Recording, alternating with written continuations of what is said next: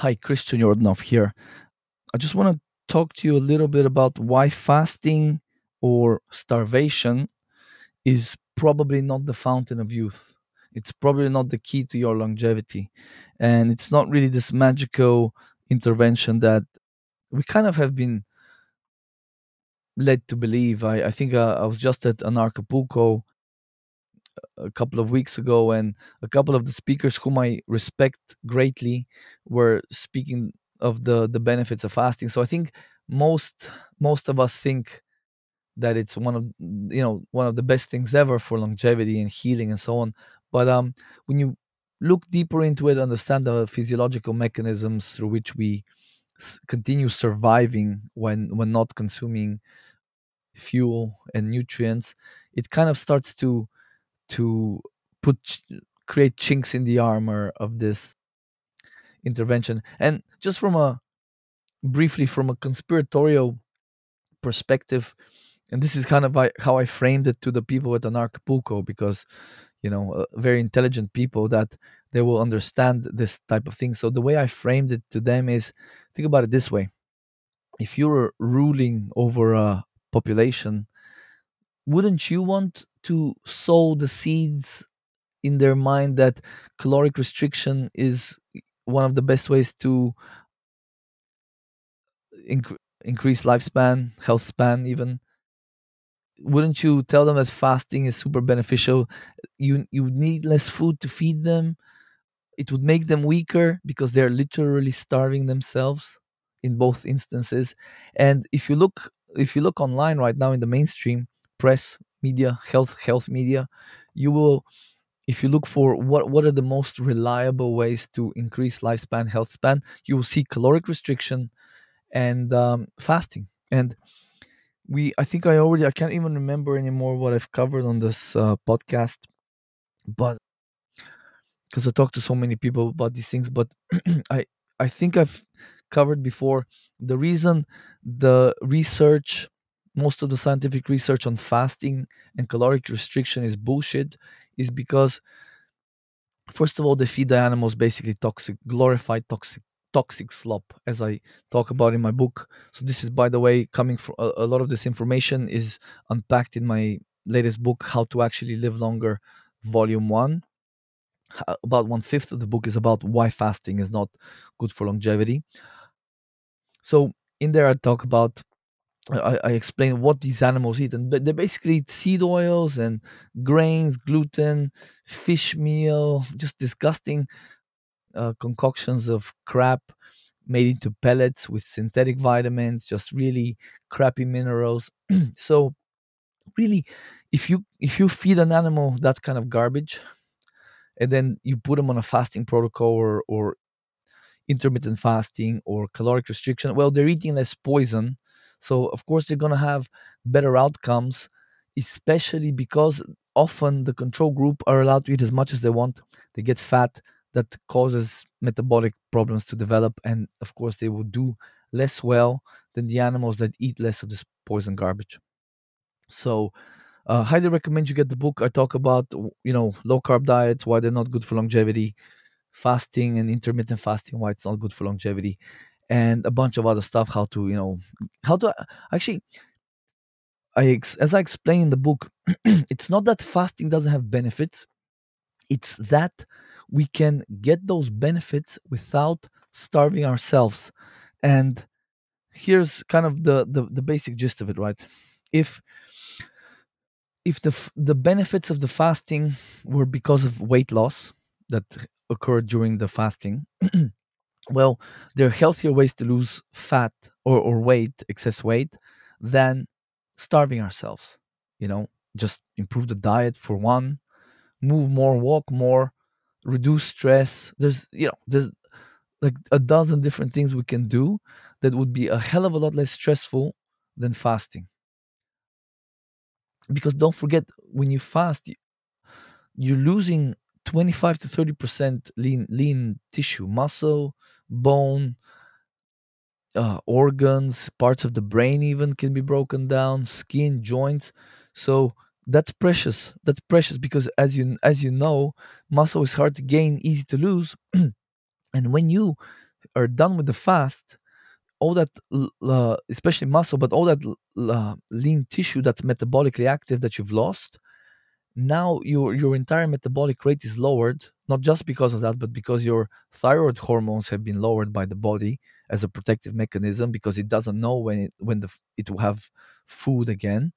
So it's it it lowers your the meta- metabolic rate to preserve you for as long as possible using the reserves you have.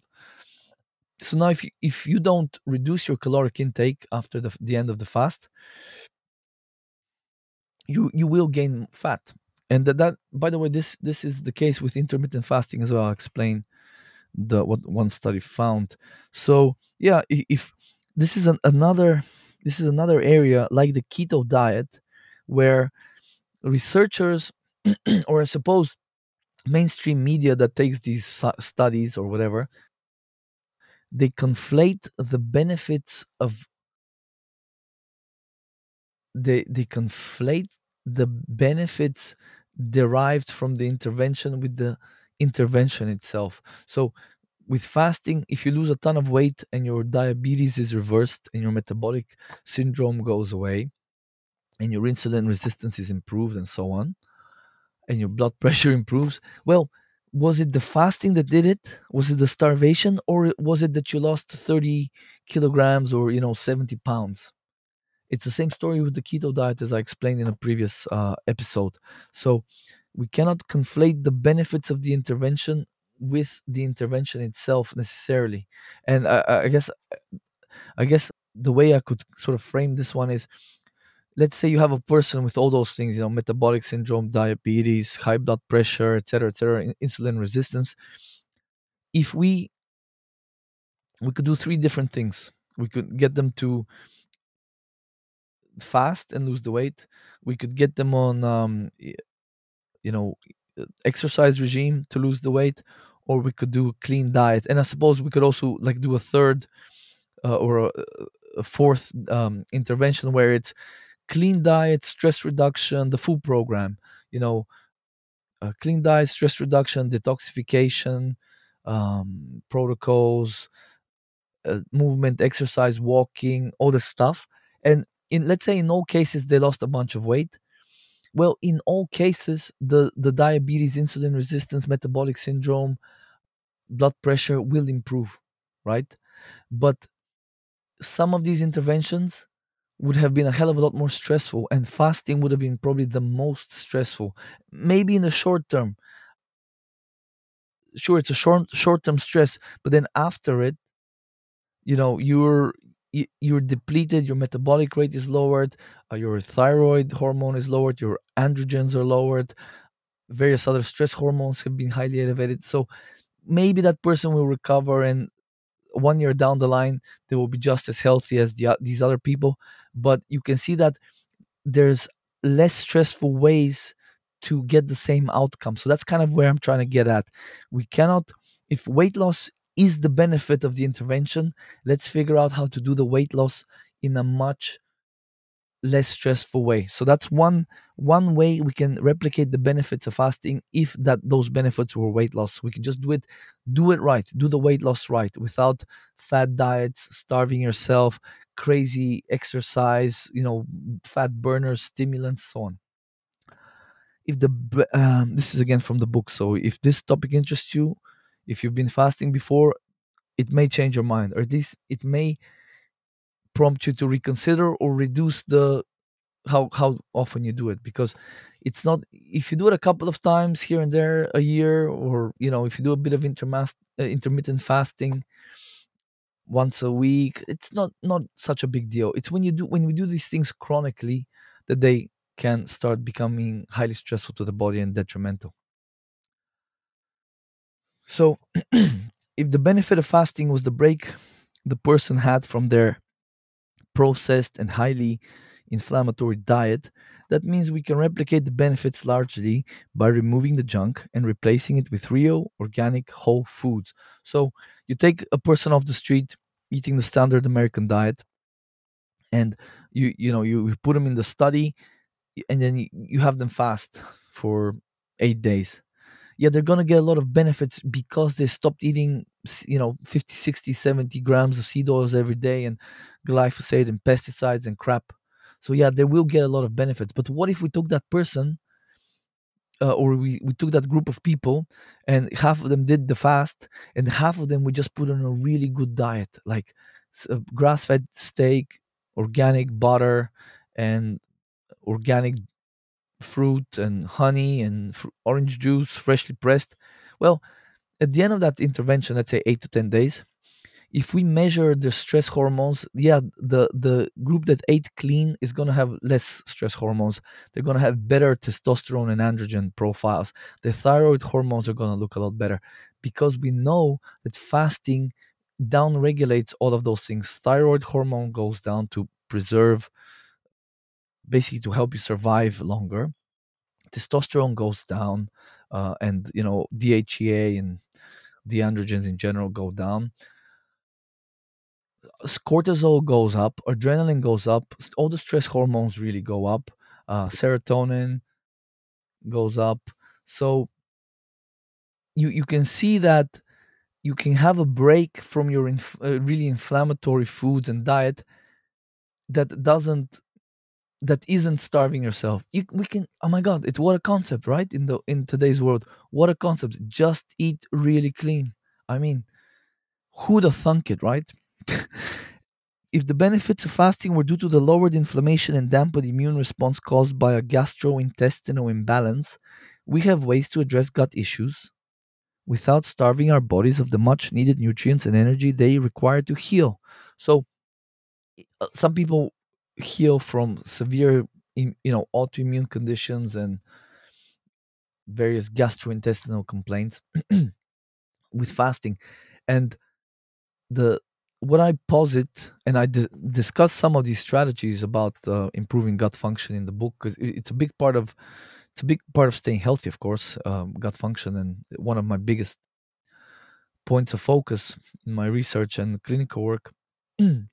So the point there is yes when you stop eating the the gut if what you were eating goes back to the previous point of course if what you were eating was inflammatory activating the immune system let's say you were highly reactive to a bunch of foods you were eating on a constant basis well stopping those stopping all food will give your immune system a break less inflammation will allow the gut to heal but where will it get the nutrients and the energy to do to to do all that healing it will have to break down other parts of itself and shuttle those let's say zinc and uh, various minerals and vitamins and um, glucose etc etc it will have to rob peter to pay paul.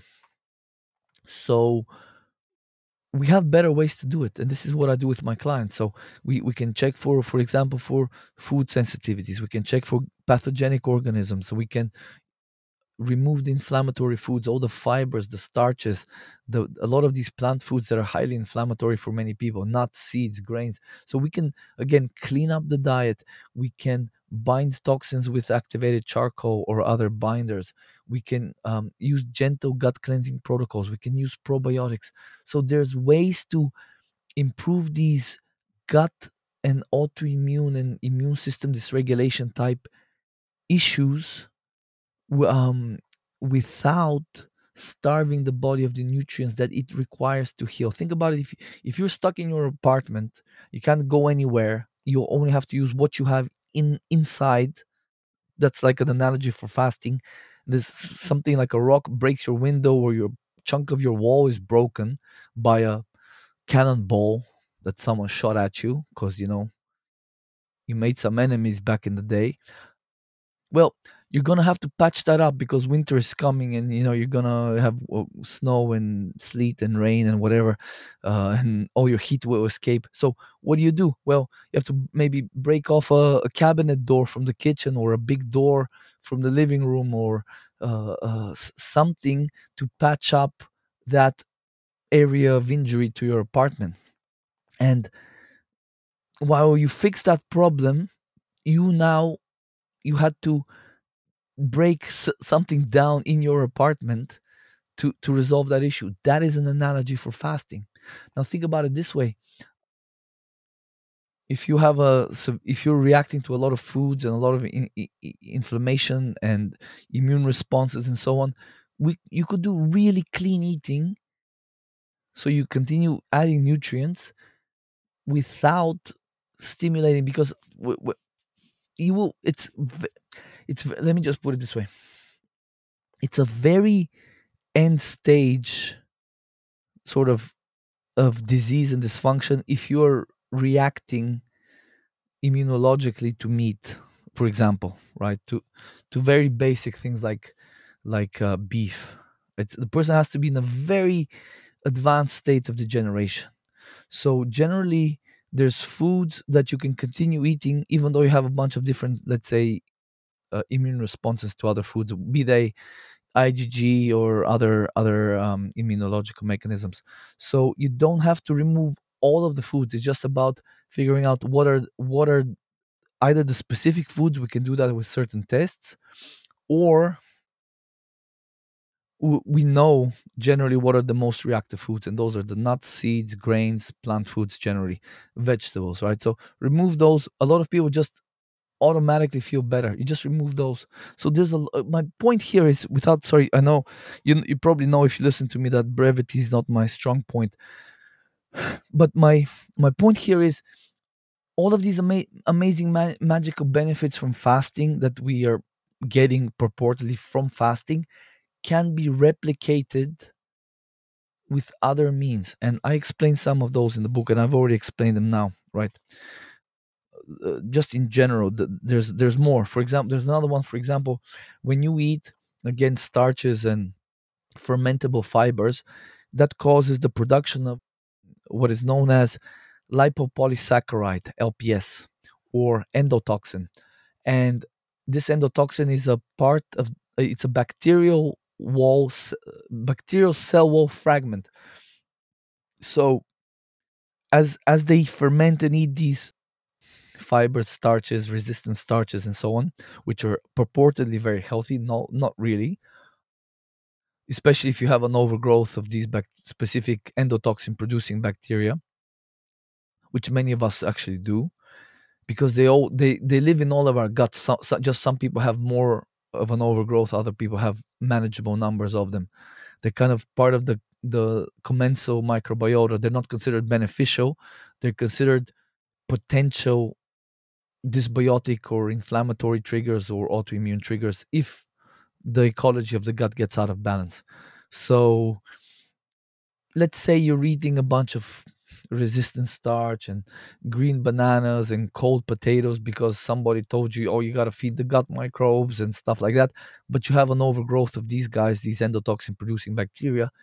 Now you're going to get a lot of endotoxin production and endotoxin production means it can it can contribute to leaky gut it can get into the bloodstream and once in in the bloodstream we have certain cells have endotoxin receptors and those endo uh, when those uh, endotoxin particles uh, activate those receptors a very strong inflammatory cascade is um, initiated in the body and i talk about this in the book so you can read more about that. But um, these endotoxins are implicated in a lot of diseases. Atherosclerosis depression. Let me even see if i can quickly get it here.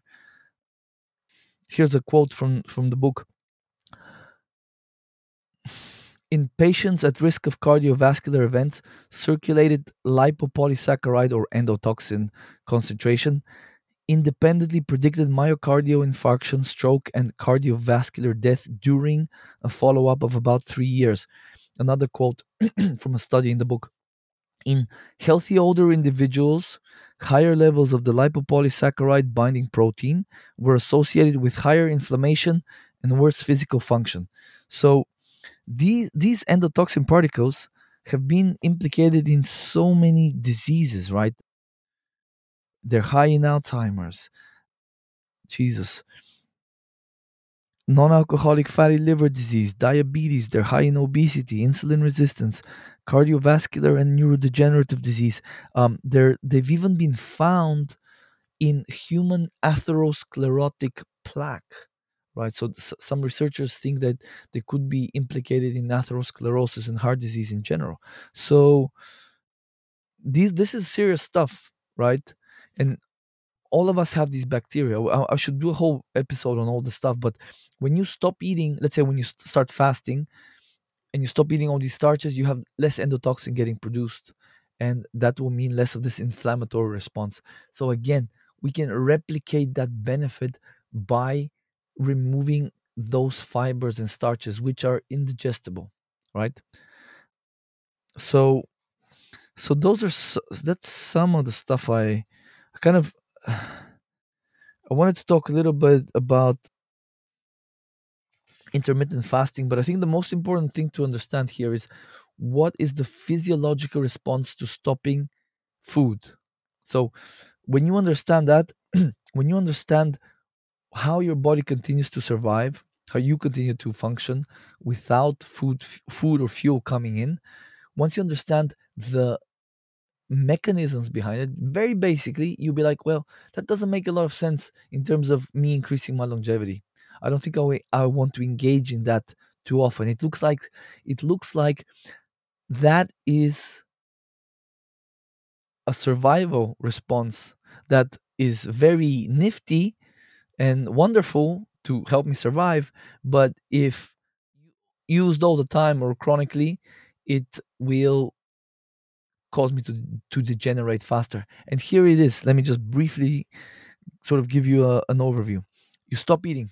You have your last meal. You've just had your last meal. The next couple of hours, it's kind of that anabolic period. You're you're building proteins. You're storing glycogen in the liver, which is the storage form of glucose. You're you know synthesizing proteins, storing fat, and just all all, all this anabolic stuff. Now, when your stomach sort of gets emptied when you you know you you've kind of assimilated that food certain hormones start to gradually increase. So you have your ghrelin you have your glucagon. So these start to signal basically they can signal hunger but they also signal to the liver to start releasing its its glycogen. So it starts drip drip feeding the the body some glucose and a, a lot of that glucose is used to keep the brain alive. It needs some few grams an hour which is you know quite a substantial amount. Like that's 120 grams over 24 hours.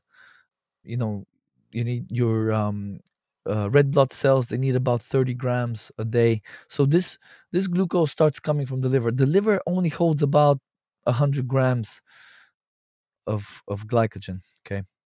So as that glycogen starts getting depleted over the next few hours, stress hormones start going up. So glucagon glucagon has been increasing, cortisol starts gradually rising, adrenaline. The the deeper you get into your fast, the more cortisol and the other stress hormones like adrenaline, growth hormone start going up. And they go up and the, the, the reason they're going up is because they're stimul they, they they stimulate tissue to be broken down. They're catabolic. So when you think of stress, think catabolic. So breaking down the body. So the cortisol signals fat cells to release their fatty acids, which adrenaline also does. But it also signals lean cells that are in lean tissue to break down, especially muscle. So muscle gets broken down, bone starts to get broken down because there's a lot. Bone is like um, a lot of bone is protein. You know, it's hard. That matrix is hard of the bone, but a lot of it is protein. I think something like about 40 percent of bone is collagen, which is protein, amino acids, and which means there's a lot of a lot of amino acids that can can be broken down from the bone to to be sent to the liver to create glucose to keep you alive. Now, it's a bit of a misnomer that once you reach ketosis, you're going to everything is going to be dandy. It's not really because you were still going eh, ketosis will account for some 60 70% of the energy that you create that you utilize so glucose is still going to be created let's say after day 3 you enter ketosis you need to um, create less glucose then so the some some uh, pressure is taken off the liver sure but you continue to break break yourself down over the fast which is why like in a let me just find the the the study here so da-da-da. so one study the men i think it was men that did it. Thank god because you know women even more so should not fast. So the men did a 10 day fast. Keep in mind they they were getting about two, two, two, 200 to 250 kilo uh, calories of nutrition. So they were getting some honey and vegetable broth and a glass of organic juice every day. So that spared a lot of tissue because 250 calories of uh, that's something like 60, 60 grams of glucose which if you were to break your body down let's say if you were to break muscle down you would have to break 100 grams of muscle to to create that much glucose. So that that, that did spare potentially a kilogram of lean mass during the duration of this 10 day fasting study. So anyway the the so these guys in 10 days they lost on a, this or average 6 kilograms of weight. 40 of that was estimated to be fat mass. 60% of the other weight so so okay so 40% fat mass was lost of the 6 kilograms. Excuse me the other so the other 60% of that was 58% of the other 68 60% was water and glycogen that was stored in the liver and the muscles and 42% was what they call metabolic active lean tissue. So 42% of 60% of six kilograms, stay with me here, is two and a half kilograms. So 42% of 60% of six kilograms. I'm sorry, this even I'm confused. So that was 2.5 kilograms of liver, kidney, heart, intestine, and muscle tissue and potentially bone as well. I, I, I would doubt it that no bone was broken down during this, these 10 days. And what was the reason that this lean mass was lost for? What was it sacrificed for? Primarily to create glucose so these people could freaking survive, so their brain wouldn't die. Okay? So that's that's a lot two and a half kilograms out of six kilograms was lean mass loss and it's well known that like I, I i think i've mentioned it before 25 to 30 percent of the weight loss during fasting and many weight loss other weight loss like dieting interventions 25 to 30 percent of that is lean mass. So we really have to if we're after weight loss specifically from an intervention we really have to be a lot smarter how we're doing it. So we don't lose the lean mass because especially muscle if we lose a bunch of muscle it's lowering our metabolic rate. It's um, setting us up for in terms of longevity now it's setting us up for for trouble in, in in the future because if you look into it one of the biggest sort of risks as you get older um, is falls, fractures, broken bones.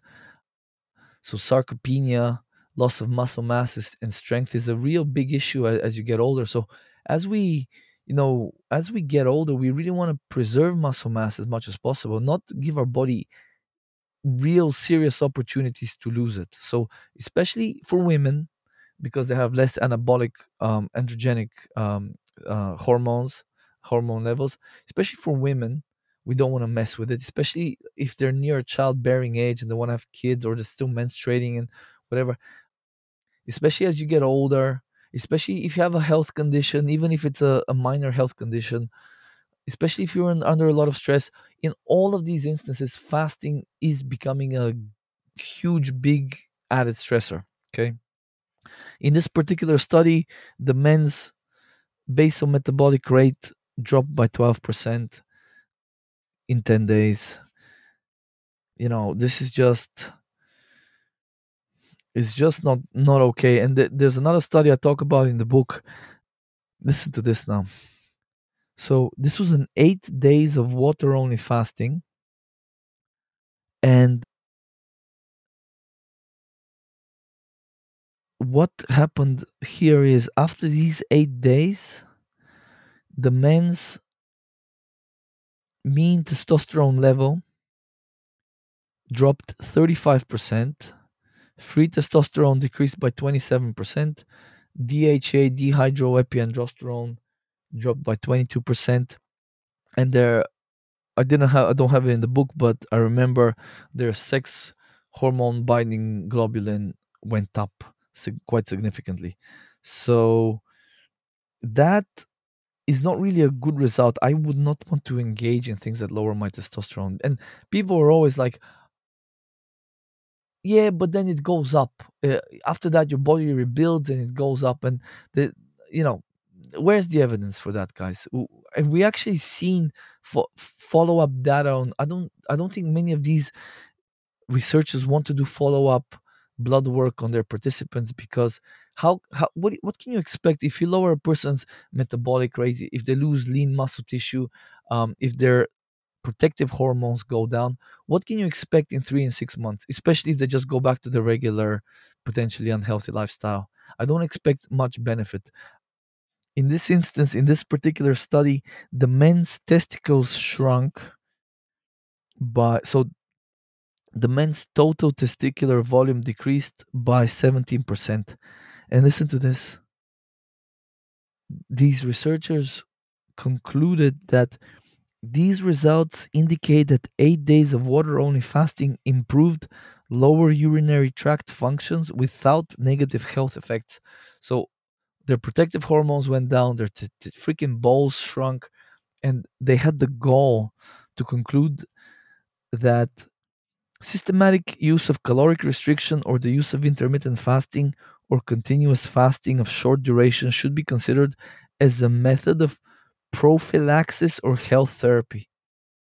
Where are they getting this? Like, this is completely plucked out of the air. And I joke in the book who the hell was running the study? You know, Dr. Mengele from the depopulation department?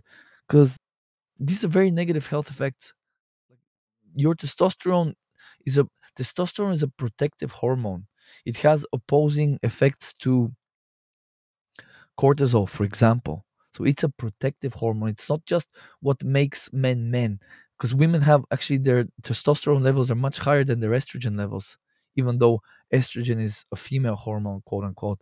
So these are DHEA. It's, these are protective hormones. We do not want to lower them.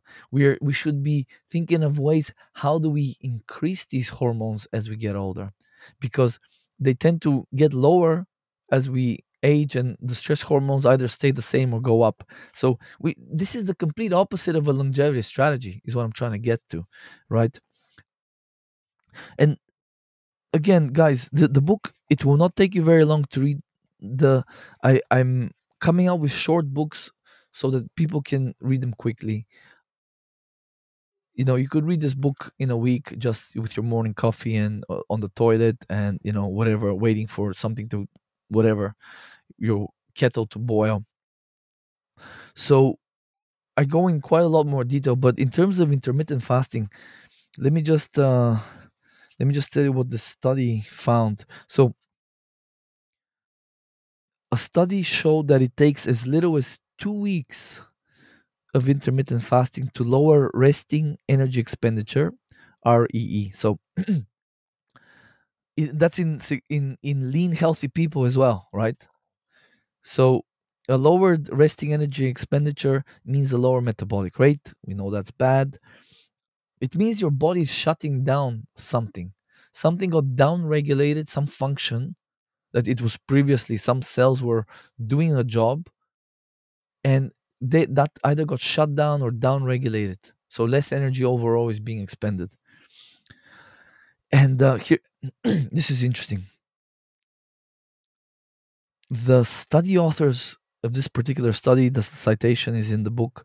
If you want to read the whole thing, the study authors concluded the decrease in resting energy expenditure after in- intermittent fasting indicates the possibility of an increase in weight during intermittent fasting when caloric intake is not adjusted. What does that mean? It means that because this the people's resting energy expenditure went down, if they had kept their same the same calories they were eating, let's say they could do that, the exact same calories they were before, it means that in in a year's time that they would have gained about 21,500 calories kilocalories which is about 3 kilograms of body fat because they estimated the resting energy expenditure decrease at about 59 calories per day. Okay so 59 calories over over a year that's about 3 kilograms of fat right? So what they're saying is if you start intermittent fasting and you don't adjust down your caloric intake you will gain fat over if you continue doing that like what the hell are we doing intermittent fasting for? I thought we were doing it to lose weight. Here's another study. This one is, in a prominent paper jama internal medicine published in 2020 the the authors conclude um, the author stated time restricted eating in the absence of other interventions is not more effective in weight loss than eating throughout the day. So again if you're doing intermittent fasting to lose weight the science shows that you need to also reduce the calories otherwise it's not more effective. So the, here's the thing.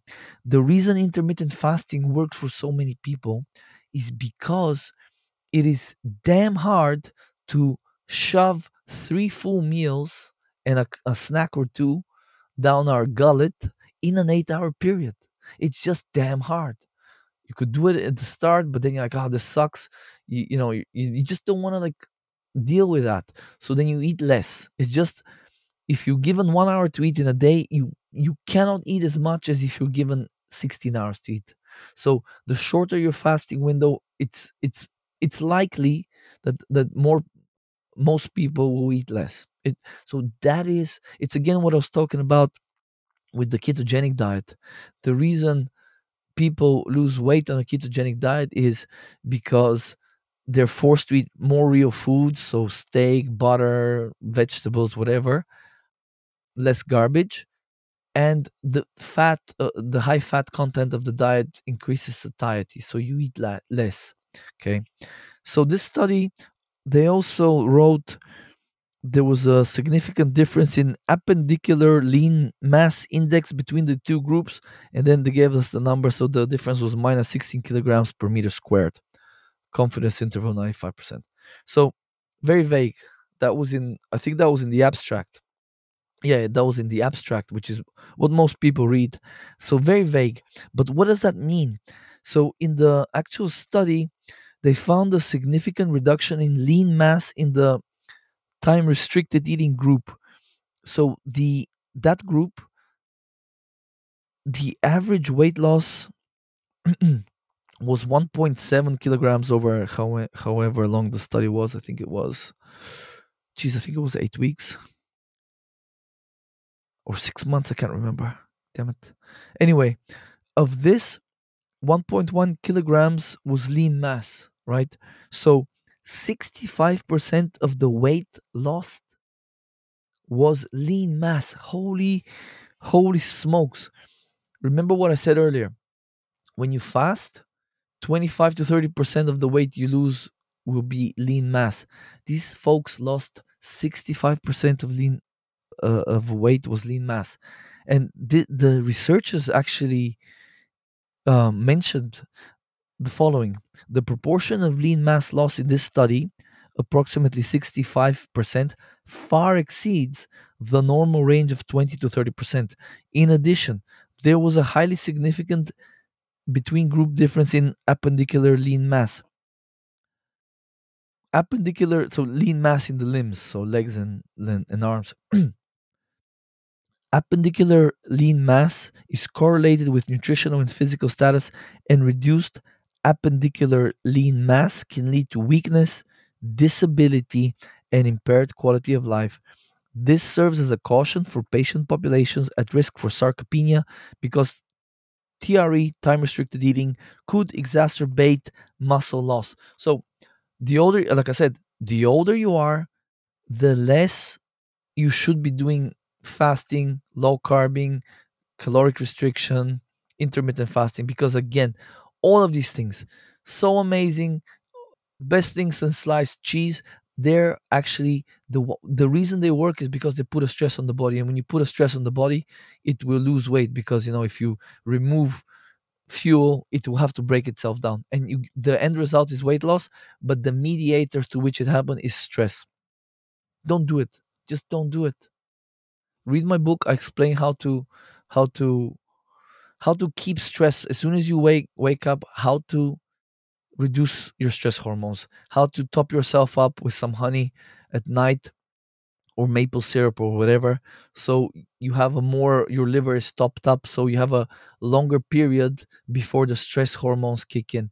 These little things, if you do them on a daily basis, for decades, they will they will keep your stress hormones down, and they accumulate to really sort of uh, a lot of benefits. It's like if you're 5% in a deficit eh, let's say some nutrient or like something something is like 1 2% suboptimal over decades that's going to accumulate to like serious problems at the same time if you optimize uh, 5 6 10 different things over time that's going to you know pay dividends. Not dividends is in accrual necessarily but in slower degeneration slower rate of aging uh, slower rate of muscle mass loss and um, difficult to sure difficult to quantify but once you understand the the mechanisms the physiology you you it, it makes sense. So yes we can't we i don't i can't give you a double blind placebo controlled uh, study to to support some of these things but when you understand that just the, it, it becomes common sense. And this is why i really had to write the book because it's there black on white you can read it reread it read it 10 times if you have to until you understand what happens when i stop eating carbohydrates what happens when i stop eating for uh, you know 18 hours or 3 days. When you understand how your body responds to all of that you can then make a decision do you want to do that once in a while often or never and i strongly believe if we explain these things to people they're going to be like well that that's just the whole thing i don't why, why would i want to increase my stress hormones fasting increases your stress hormones. That is how you continue to function. It's okay when you're 25 or 30 because you have all this adaptive reserve because you haven't accrued this damage and degeneration that older people have due to suboptimal lifestyle and entropy and just the ravages of aging that we all succumb to. So it's okay. So eh, here's the problem. These things are great when we are young. Like i started intermittent fasting maybe i don't know i was like 31 or 2 i don't know roughly there. And it was okay then i could deal with it and all that stuff but you know let's say you're 20 and all these things are do- working really well for you or 25 and they're keeping you lean and all this exercise is keeping you jacked and lean and strong and ripped you think that these things are beneficial so you keep doing them in your 30s, mid 30s, 40s, maybe early 40s, but they're not beneficial. They were working well for you because you could handle all that stress. As you get older, all you're doing with this excessive exercise, excessive fasting or caloric restriction or restricting carbohydrates, you're just you're just keeping your stress hormones high and they're degenerating you and aging you. You know what I mean? So this is what I am trying to kind of help spread the word that yes, fasting can have benefits, but we can get those benefits without starving ourselves of the nutrients and the fuel that our bodies need on a constant basis. Because if they don't get it, again, they downregulate stuff, they downregulate functions, you know, hair, that that will be one of the first things to go in a very stressed individual. Sexual function. Good mood. You know just all of these kind of higher functions they they're the first to go because uh, fertility for for for women and for men actually. So these are the first things to go. So especially if you're an older person especially have a chronic health problem that you want to get over fasting i don't think is the optimal strategy. That's all i'll say. Thanks for listening and i'll catch you on the next episode